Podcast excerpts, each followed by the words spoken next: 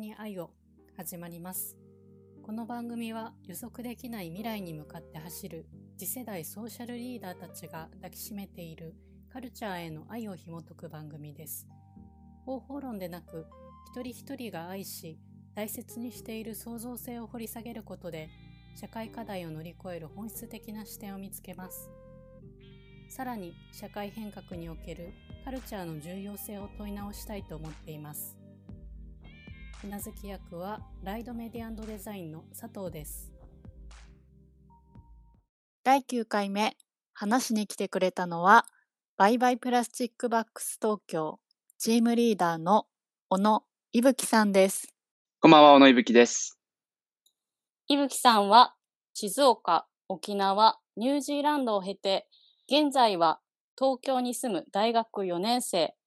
音楽とその周辺のカルチャー、サステナブルなものが好きで、2018年にプラ袋フリーをモットーに若者からアクションを展開していくことをビジョンとして活動する学生団体バイバイプラスチックバックス東京を立ち上げ、チームリーダーとして環境教育やイベント、キャンペーンに尽力されています。コロナ以前は、えっと、直接学校に赴いて環境教育をさせてもらったんですけど、今コロナの状況になってからは、えっと、オンラインで環境と企業とか環境と日用品とかいろんなくくりをつけながら、ワークショップを中高生向けに展開させてもらってます。初めてお会いしたのは、えっ、と、昨年ですかね、サステナブルナイトマーケットの時だ。ったのかなと思うんですが、はい今、こう、お話しさせていただいていて、すごい印象変わったなって私は思ったんですよ。お久しぶりに。本当ですか？なんかすごい力強くなって、いや、もあの、パワーが溢れて。う、本当に、うん。最初、この団体はほぼ自分の勢いとはい。初期衝動で始めたんですけど、始めてみて友達を集めて気づいたのが、団体をやる上で何がわかんないのかわかんないっていうことに気づいて、なんかで、それを多分3ヶ月ぐらいかかって気づいたんですけど、いろいろなんか模索しながら、わかんないじゃんってことに気づいて、当時のメンバーたちと、そのグリーンピースさん、そのサステナブルナイトマーケットでも一緒にやらせてもらったグリーンピースさんっていう団体に始めたんですけど、何がわかんないかわかんないんですっていう メールを送って、はい。だから話を聞いてくださいっていう。ので聞きに行って、グリーンピースさんとつなげてもらって、そこからサステナブルナイトマーケットも参加させていただいて、で、いろいろ分かってきて、その学うん校教育とかやれるんだなってことが分かってきたので、多分声に自信が出てきています。そんなお久しぶりのいぶきさんなんですが、すごく今、いろいろな、えっ、と、オンラインのワークショップとか、活動的に組まれているなと思って、はいじゃあその根本に一体どんなカルチャーがあるんだろうっていうのを、今日は聞きたいなと思ってまして。えっと、自分のその根本にあるカルチャーは、えっと、自分の父親が主催する音楽イベントのいただきっていう音楽イベントですね。えっと、いただきは、えっと、静岡、僕の地元静岡をローカルとして、えっと13年ぐらい前から続く、うん最高の音楽を最高のシチュエーションでっていうコンセプトを掲げた音楽イベントです。はいで、。その自分が、父親が実際に運営している姿を自分小学校4年生ぐらいからかな、ずっと見てきて、うんでそこでの経験だったり、えーっと、知識だったりっていうのが自分が実際に団体を運営していくにあたって、今活かされてるなっていうのはすごい感じてますね。今日は最高の音楽を最高のシチュエーションでっていうコンセプトがあるっていう説明をさせてもらったんですけど、例えば、えーっと、いただき最高のシチュエーションっていう、えーっと、を作るにあたって、自分たちでその音楽を鳴らす、照明をつける、えっと、飲食店を回すっていうのには電力が必要なわけで、例えばその電力っていうのも、例えばじゃあ化石燃料で使った電力をそのまま使っても、それは最高のシチュエーションと言えるのだろうかっていう、その自分の父親の悩みがありまして、第2回目のいただきからですかね、えっと、100%バイオディーゼル発電っていうのを使っていて、えっと、お客さんから使い終わった廃油とかを持ってきてもらって、で、その場で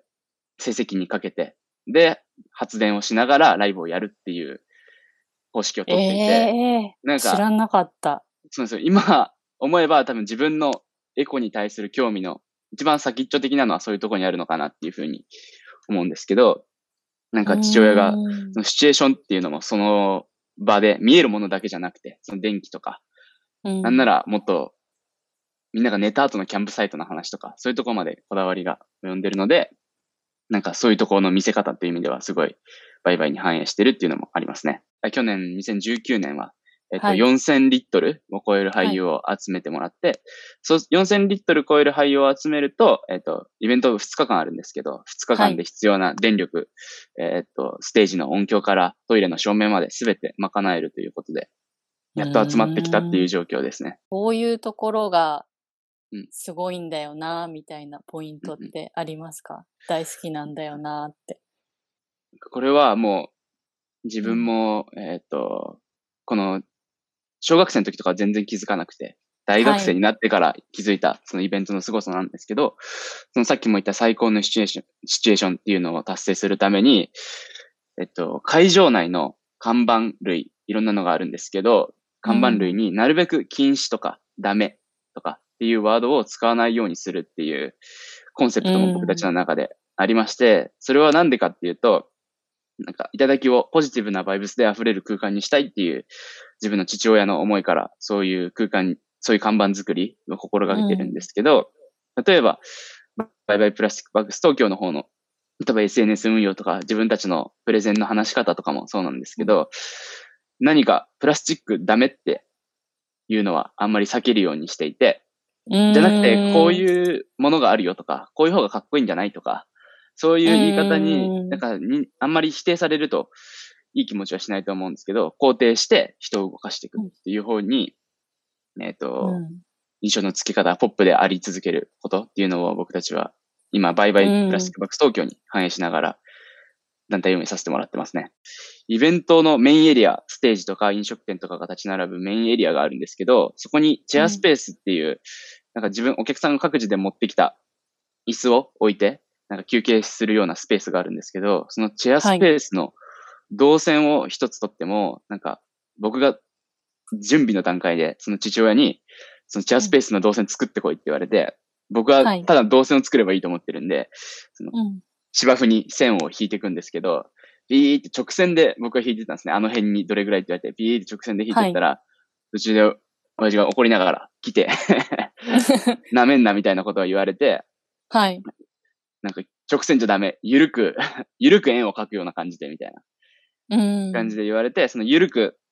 えっ、と、チェアスペースを作っていくんですね。そうすると実際当日お客さんが入った状態で見てみると、なんか直線とかだとやっぱ何、どこか規律のあるような、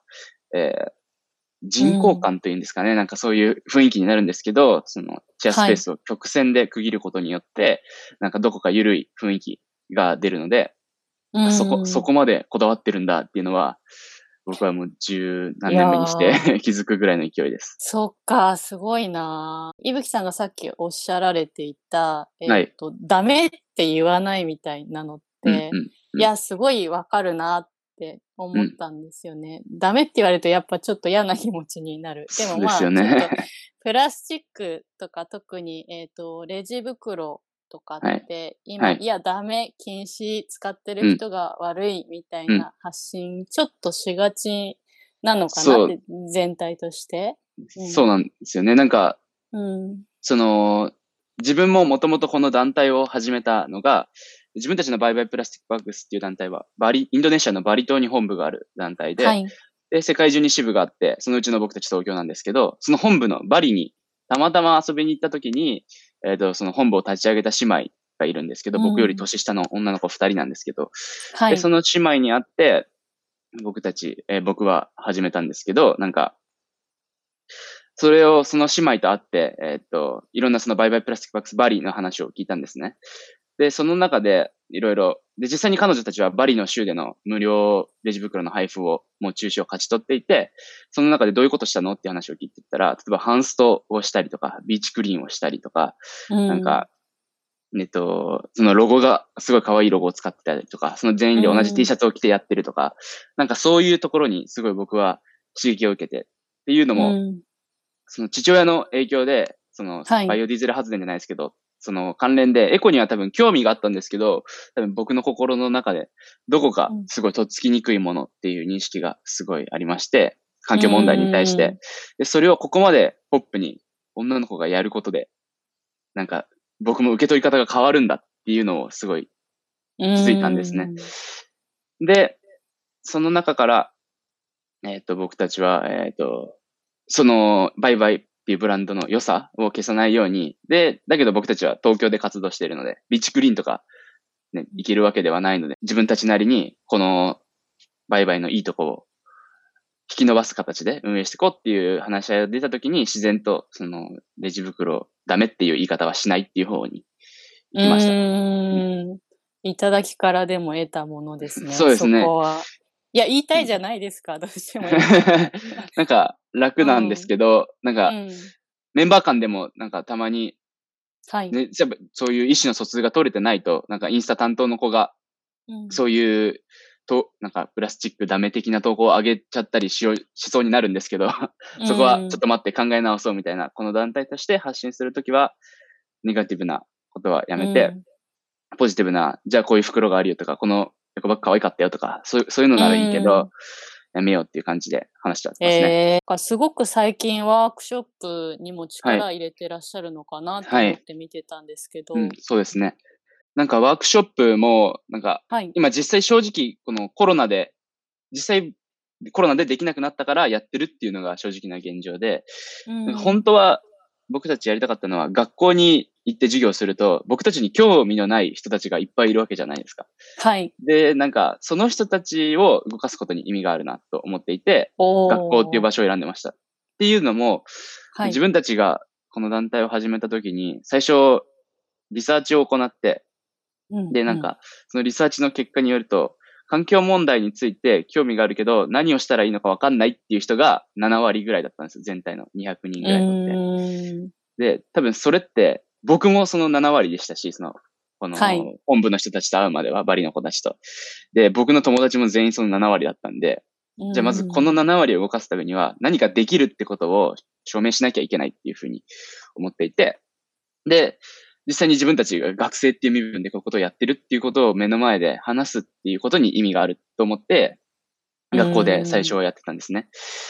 だけど、今状況が変わって、そのコロナになって、オンラインになって全部が、オンラインワークショップをやってるんですけど、やっぱり今あるのは、ある程度興味のある、今来てくれるのは、ある程度興味のもともとある子たちっていうので、それももちろんすごいありがたいんですけど、逆に、なんか、このポッドキャスト聞いてくださってる方にも聞きたいんですけど、僕たちはどうオンライン上でアプローチしようみたいな、なんか全く違う入り口を作ろうとか、そういうのもなんか、僕たちも今日々模索中なんで、なんか、アイデアがあれば、インスタまであー DM ください。お願いします。いや、めちゃくちゃわかりますね。興味のない人にやっぱり届けたいし、届けないといけないみたいな。そうです。うん。なんそうかだよな。実際にい、が学校に行ってしまえば、なんはいか、毎回その行った学校から何人かは DM くれて、今日授業聞きました。ええうん。なんか一緒にやりたいですとか、自分たちで団体を起こしましたとか、そういうメッセージくれて、もちろんその7割全員がそういうことやるわけじゃないですけど、何かしはら持って帰るものはみんなあると思うので、うんなんかそういうのをオンラインでも作りたいなと思ってて、はい。いただきみたいにはい。動線作ってたっていぶきさんが話があったけど、はい。だからその直線の動線じゃなくてこう緩やかに円を描くような動線が、はいこのオンラインが必須になった状況下で作れればいいって感じですよね。そうですね。うんうんうん、なんかなんか僕たちはまだ解決方法が見つかってなくって、なんか、はい。でもなんかその、せ今、なんか僕の勝手なすごはいい今思いなんですけど、環境問題を解決するために環境団体を作ったのが間違いだったのかなっていうふうにおや。僕は思い始めていて、うん すごい元も子もないですけど、もちろんでも、この団体だからこそできること、環境団体で、学生が運用する環境団体だからできることっていうのはもちろんあって、はい。すごい頑張っていくんですけど、なんか例えば、この前、7月にレジ袋が、えっ、と、無料配布が廃止されて、で、コンビニとかで、その効果が7割減みたいな話を聞いて、うんうんうんそのシステムが変わるだけでこんな変わるんだみたいな、言うようになっただけで、こんなに変わるんだっていうふうに思ってて、うん。で、なんか、例えば、これがレジ袋で話して、今コンビニの話になりましたけど、例えばふ、うん。服装の話だったり、洋服の話とかだったり、はい。他の話でも、なんか別にみんな環境に悪いことしたくて、ユニクロとか買ってるわけじゃないと思うんですよ。ユニクロをちょっとディスってるみたいになっちゃいましたけど、ディスってないですけど、なんかそういう意識はないと思って。て、別にその低価格である程度クオリティが良くてみんな選んでると思うんで、うんう逆に言うと低価格でクオリティが良ければ、かんで環境に良ければ、なおみんな買うと思ってて、うん。なんかそ、例えばじゃあそのファッションっていう面からサステイナ、あの、持続可可能な、えっ、と、発展を考えていくんだったら、その、そ、えーその大量生産ができるとか、コストがいいとか、例えばユニクロと手を組むとか、わかんないですけど、そういう方向から考えていかなきゃいけないんじゃないのかなっていうのは、なんか自分の中で強く最近思い始めたことですね。うん、でもなんかそうその大きなやっぱりシステム変えると一気にっていうのがあるんですけど、はい。なんかそのシステムを変えようっていうそのうんうんところに、うんえー大きな力の方たちが行くまでにうんうんはやっぱり伊吹さんたちがやってるそうですようなね。草の根って言い方はおかしいんですけど 地道なこう活動だったり声も必要なんだよなっていうのは